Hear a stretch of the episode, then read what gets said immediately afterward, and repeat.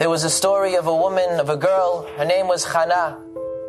She graduated high school, she went on to seminary, she had a lifelong dream. I want to be a teacher in a school. After she graduated seminary, no teaching jobs available. She's looking, she's looking, she's looking, nothing available. One year, two years, three years, she's not finding a husband. She's trying to keep busy, getting involved in chesed organization, but she was getting depressed. She decided to put an ad in the paper, hand out some leaflets looking for a teaching job.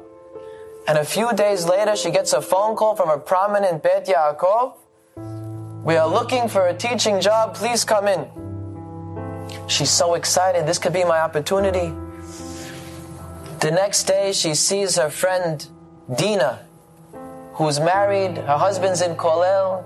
She says, I'm trying to support my husband, but I just can't do it anymore. I can't even make ends meet.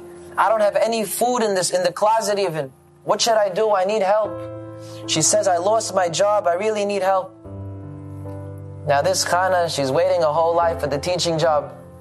Should I tell her? Shouldn't I tell her? She says, I have to tell her. There's a new teaching job available in the Bet Yaakov. Why don't you try try it out? It's very difficult. She told her about it. They both went in for interviews. At the end of the week, Chana gets a phone call. Congratulations. We loved you. You are our new teacher. You got the job. She was so excited. She said, Did my friend Dina come in also? Yes. She was also excellent. It was a very tough call. If you weren't getting it, we would have given it to her. She thinks to herself now, my parents still support me. I don't need the money that much. I know it's my lifelong dream, but my friend Dina, what's going to be with her? She says, I want you to give it to my friend Dina. Very, very hard for her. It required a lot of, of Mesirut Nefesh, but she gave up the job. A one week later, she gets a phone call. They have a great shidduch for her from a great family. It's the Rebbitzin of that Bet Yaakov's son.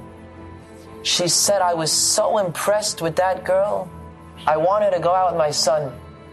They went out, they got married, and of course, she got a job in the school afterwards. she got everything. She got everything. As much as you're willing to give up for Hashem, that produces the siyata dishmaya.